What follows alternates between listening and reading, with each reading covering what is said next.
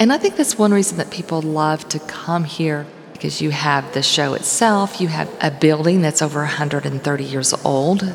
It, there's just all these different experiences rolled into one when you come here.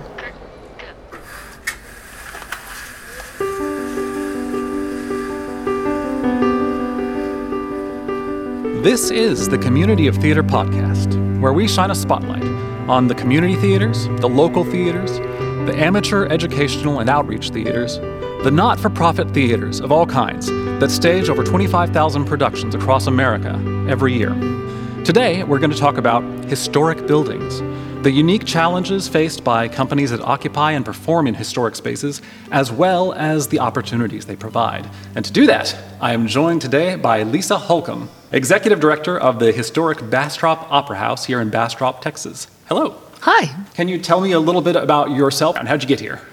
Well, you know, I first became involved with this particular theater probably 16 years ago, and actually that was through my own children uh-huh. who became involved in the theater here. And I started off just volunteering um, and working uh, with with the volunteers, and then finding myself, of course, on the stage because that's really where I wanted to be. Mm-hmm. was on the stage, and I've worked under some amazing directors here over the last 16 years. That's about how long I've I've been here yeah. in the Opera House, and um, eventually became on the board of directors. And when our previous executive director, Mr. Chester Eitz, retired then I went off the board and became the executive director at the time. And that is, it sounds like it could combine both administrative and artistic duties. Is that the case? It is. Okay. Very much so.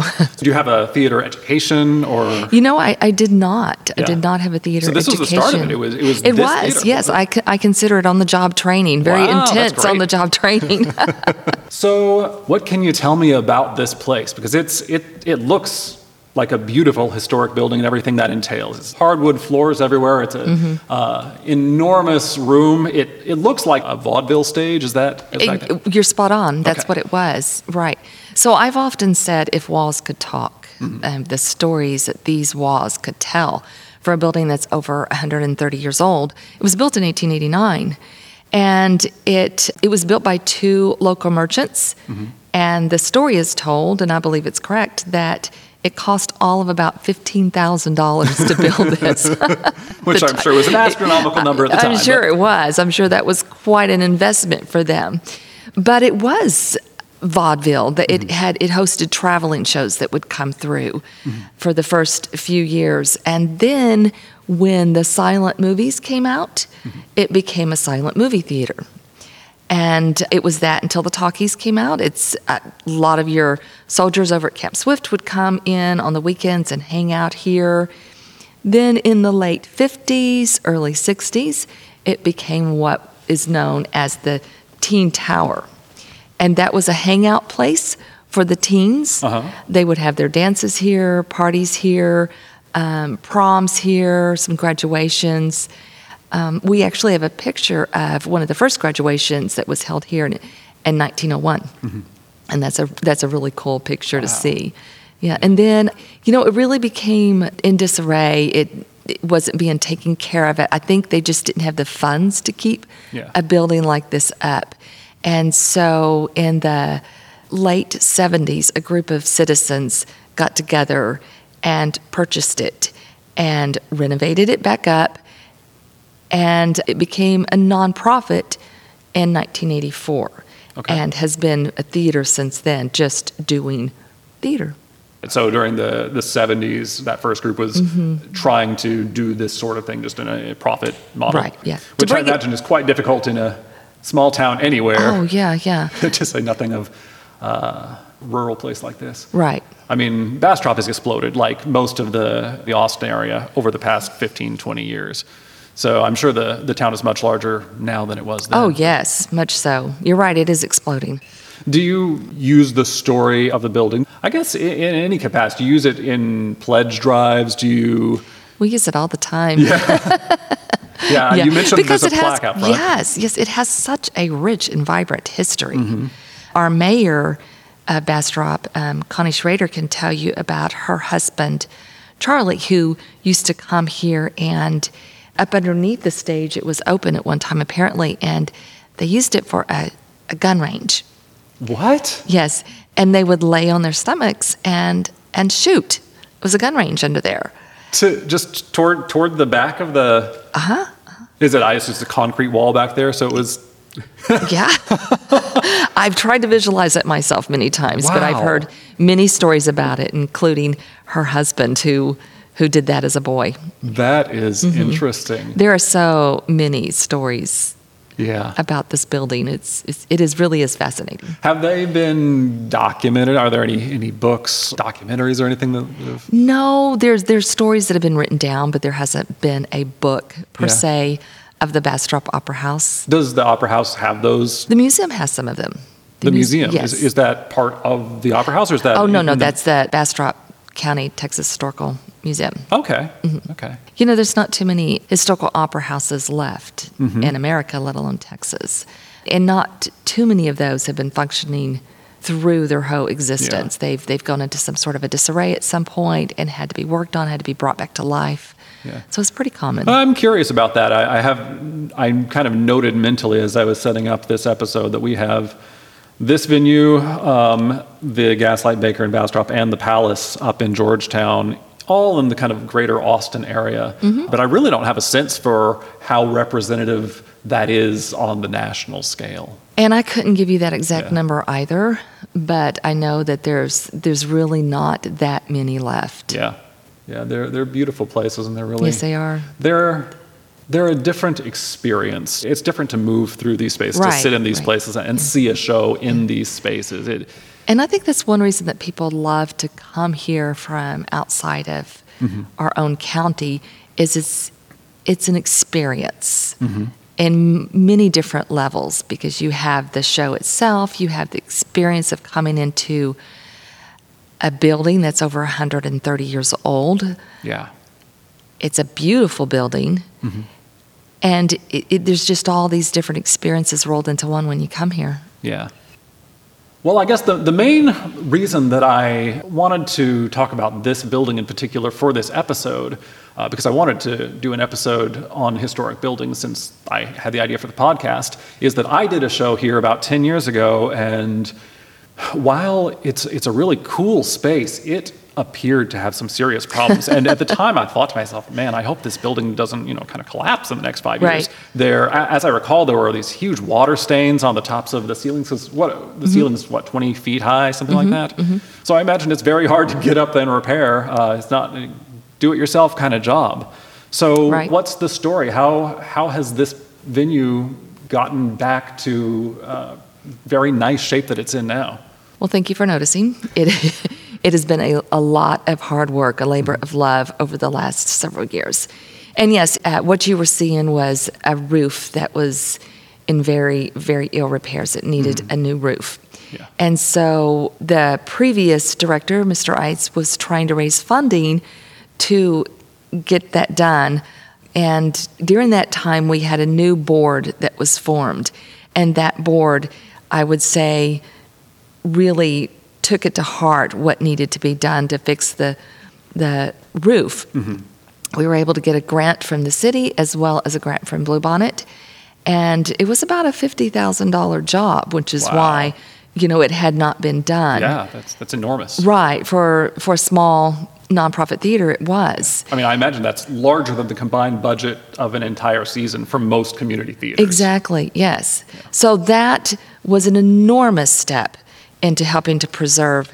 And then we had to fix the things like the walls where what you were seeing Mm-hmm. you know but um, I, i'll tell you a story how bad it was you talk about being able to see uh, watermarks and so forth Right. the roof was leaking so bad that i was actually in a performance on the stage a number of years ago and there was a couch on the set and I was sitting there, and it had been raining outside, and all of a sudden I feel this drop, drop, drop on top of my head, and it was the roof leaking Yeah. and coming through the attic and the rafters. That's how bad it was getting.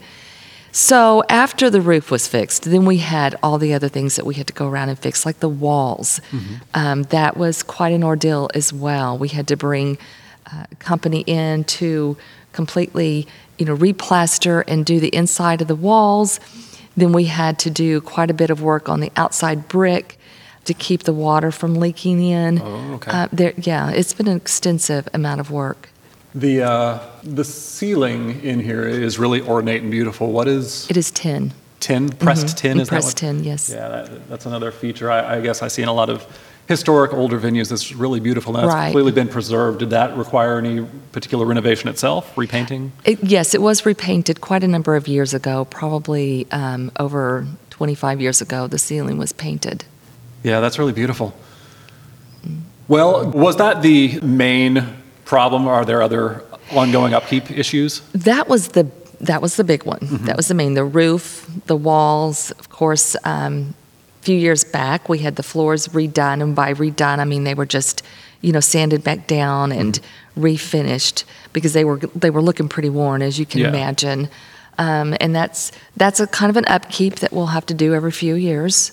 Okay. And we just, you know, we know that there, we know that there are things that will have to be done. You know, when you have a building that's over 130 years old, you just know that there are things that are going to have to be done on a routine basis, and some that you know in a few years we're going to have to Yeah. refinish the floors again. In a few years we're going to have to do this again. That leads to a question, and then a question I need to ask before answering that. Um, so the, the question that occurs to me there is, since this building is formally designated as a historic building, does that come with particular maintenance responsibilities? But before we get into that, let me back up to where I probably should have started.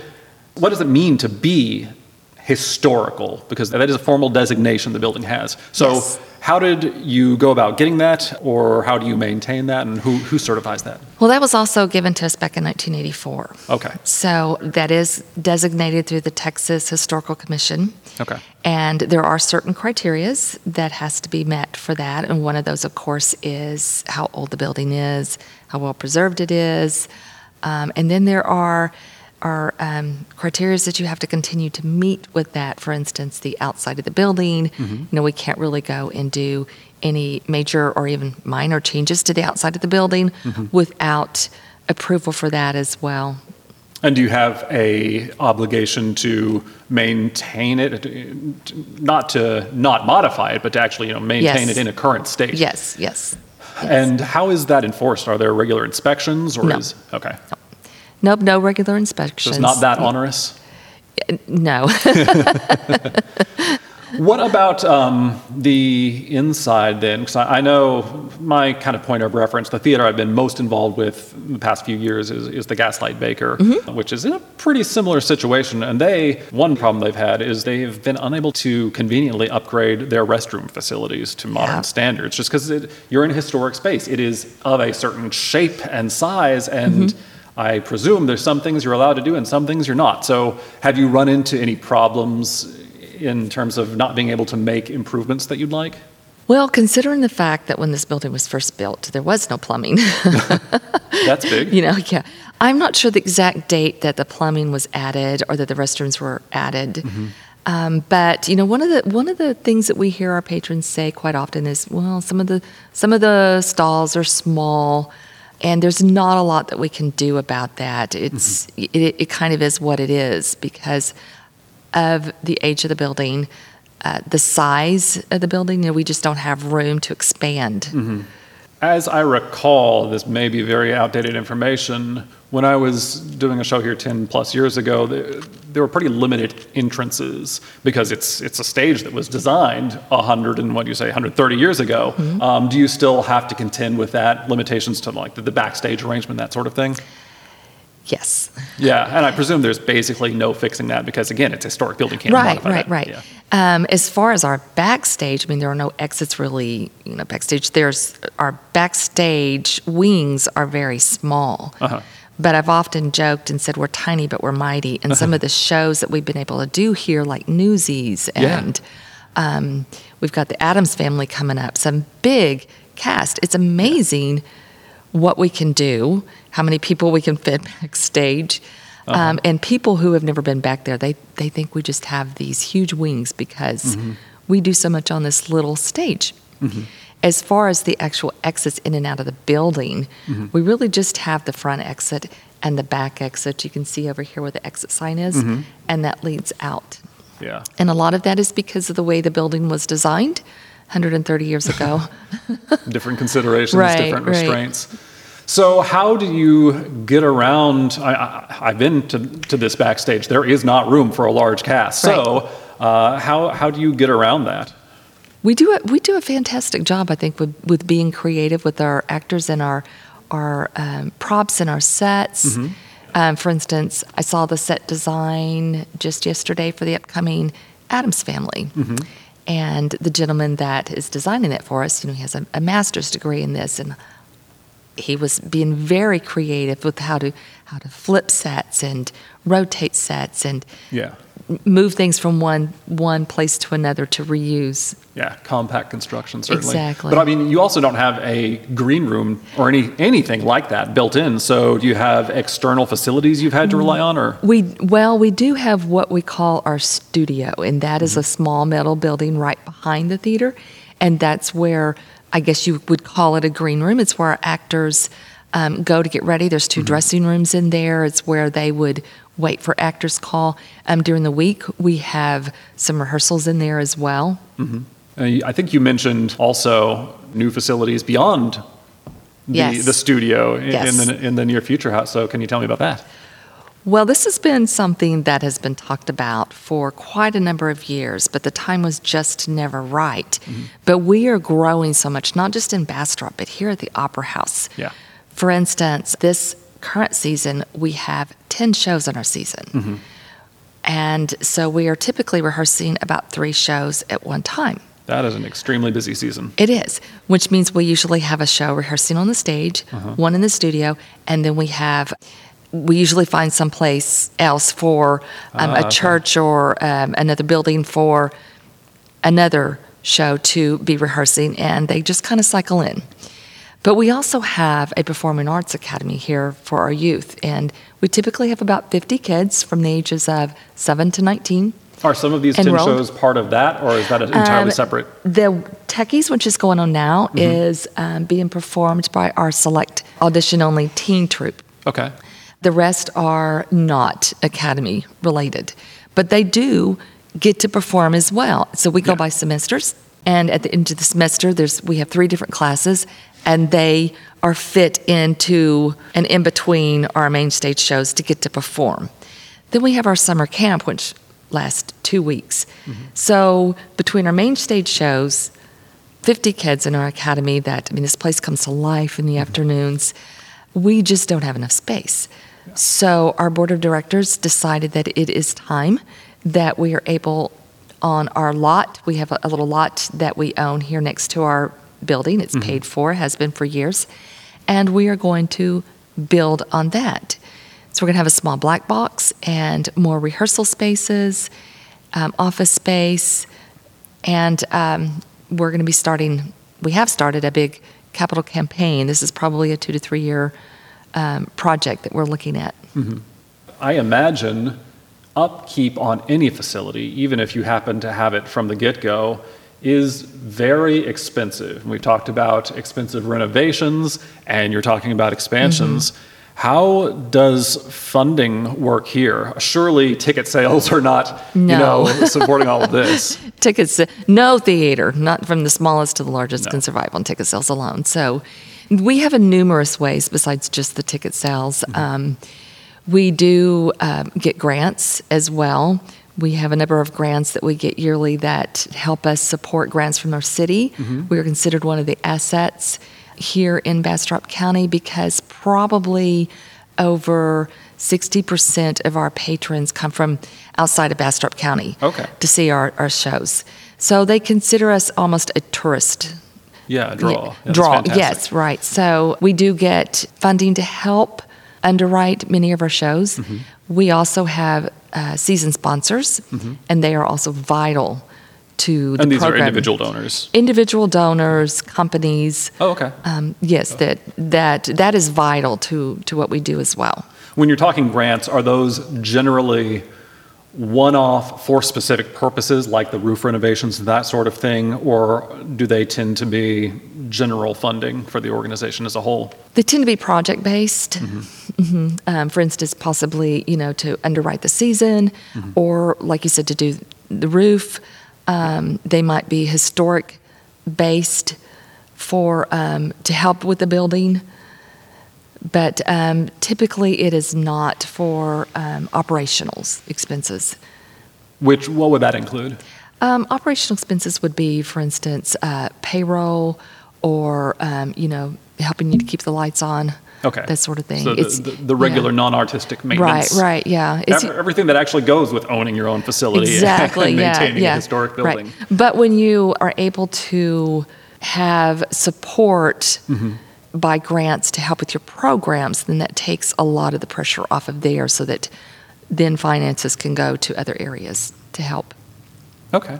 Switching gears a little, does the, the historic nature of the building itself have any effect on the artistic element of, of theater? You know, you would think so, but it really doesn't. Really?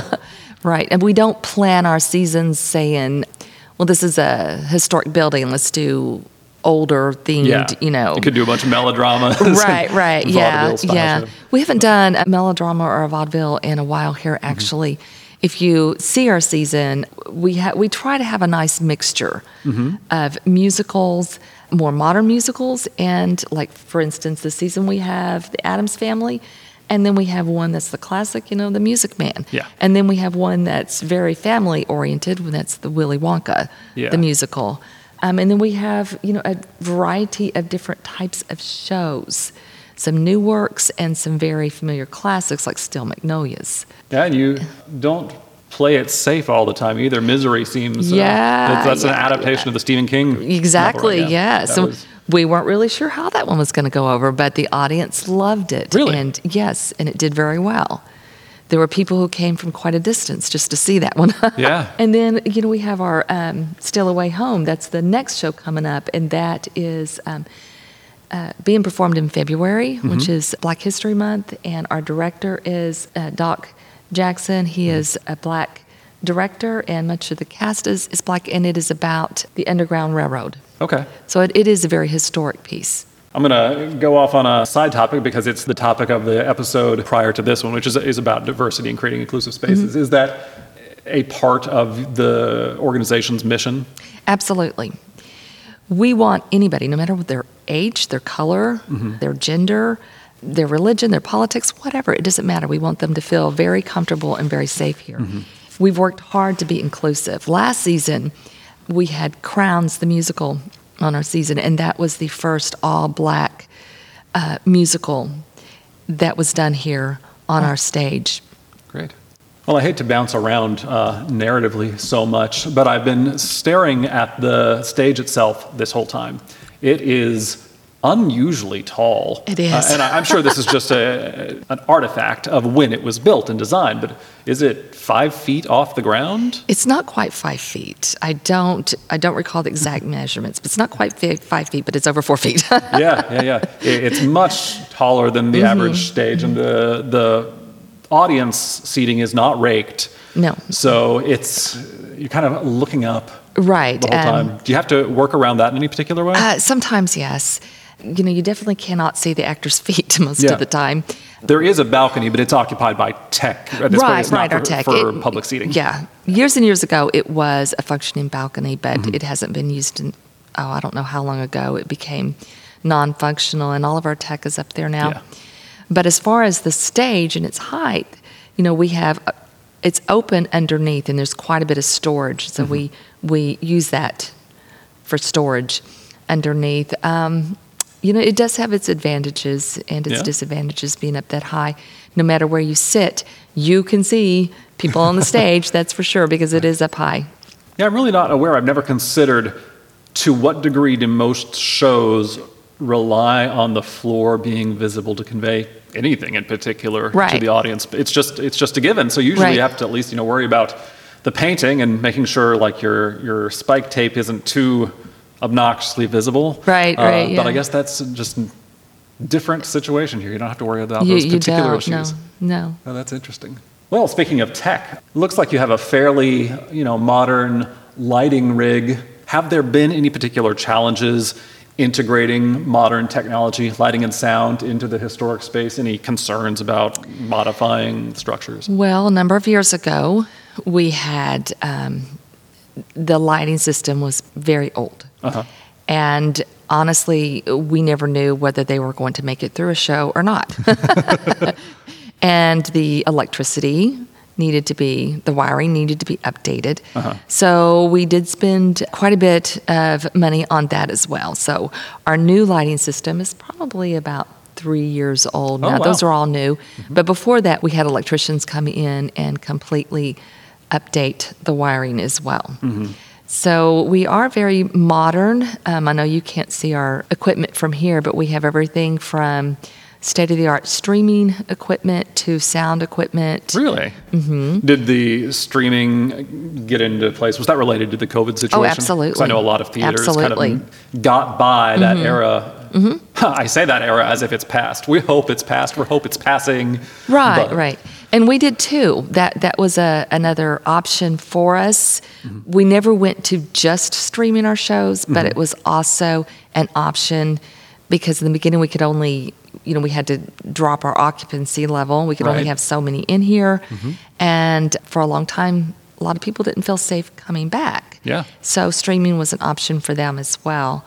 And we aren't able to get the rights to stream every show, but when we can, then we still stream usually a couple of our Saturday performances, and um, those go over really well. How do streaming rights work? Is it a same same way as a regular show? Is it per It is. per performance license? It is. You have to apply for it just like that, but separate than your um, performance license, in person license. Those are usually based on uh, expected audience sizes, the licensing cost, right? Is that this? How do they estimate that with streaming, or is it done just differently? It's just, it's usually just a flat fee, but you can't always get permission to do that. So, Yeah. yeah.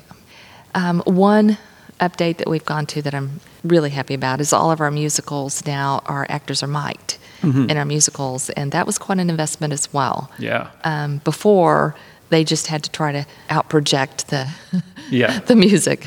I assume uh, there's no room for live band here. Your musicals. Oh, we have live bands quite a bit. Oh, really? Yes, Yeah. yes, yeah.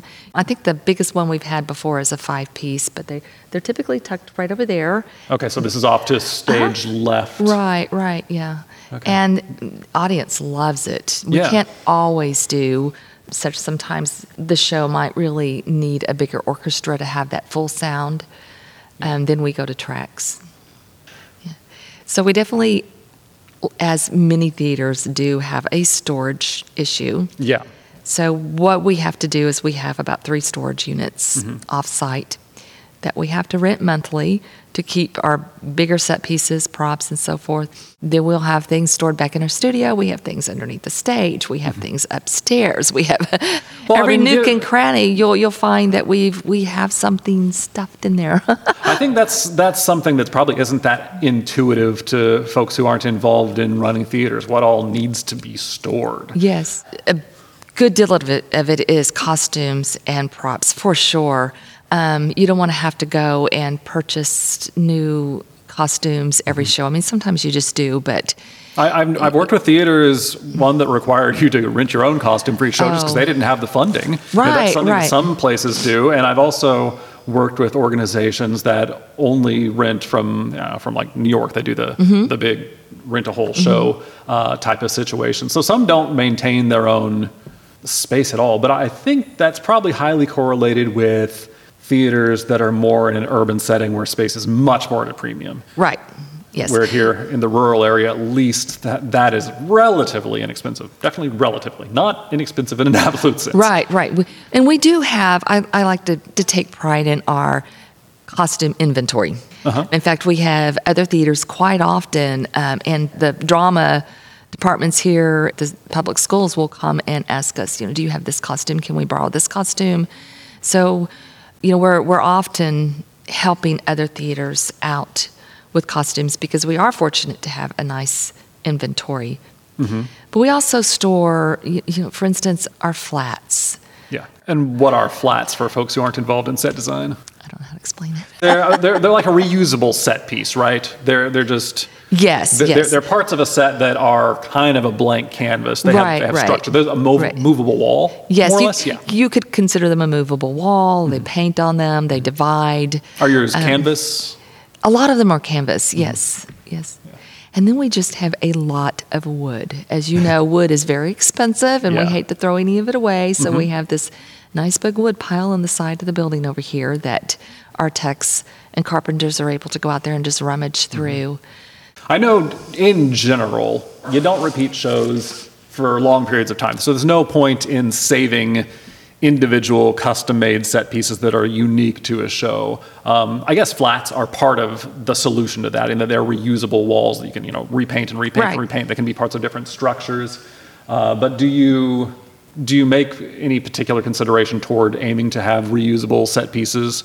We do quite often. In fact, I don't remember which show it was, but not too long ago, as I was watching as they were building a set, Mm-hmm. and I could see parts of five different shows, five different previous shows up there Yeah. On the flats where they had been painted, and of course they got all repainted. But we try to reuse as much as we possibly can. I mean, that helps with our storage so that we're not having to, you know, just pile things up. But it also helps keep expenses down when we use and reuse. And the same would go with our, our props and our costumes. And um, you might see the same costume two or three times over, you know, two or three years. Yeah. All right. Well, this has been a pleasure. Thank you so much for, Oh, for talking welcome. to me about this. No, thank you for coming out and visiting with me about it. Yeah, and hopefully, you know, in another 20, 50, 100 years, this will It'll still be here, still telling be part of the story. telling you know? stories. Yeah, Where can listeners find out more about the Opera House? our webpage would be the best place, Mm-hmm. and they can go to bastropoperahouse.org, and you will actually find some videos there that are that are really cool that talk about the history of our facility here. That's great. Do you have, have photos there too? There are some photos, yes. Yeah, I'll post a link to those on the show notes. Oh, great. All right, thanks. This has been the Community of Theater podcast. If you enjoyed this episode and want to keep them coming, please leave a review in your podcast app. It really helps the show's visibility. If you're part of a company that performs in a historic venue and you think there's more to say on this topic, I would love to hear from you. To contact me for that or with suggestions or feedback of any kind, you can email me at communityoftheater at gmail.com or message the show on Facebook. Thanks for listening. And if you're currently in a production, break a leg.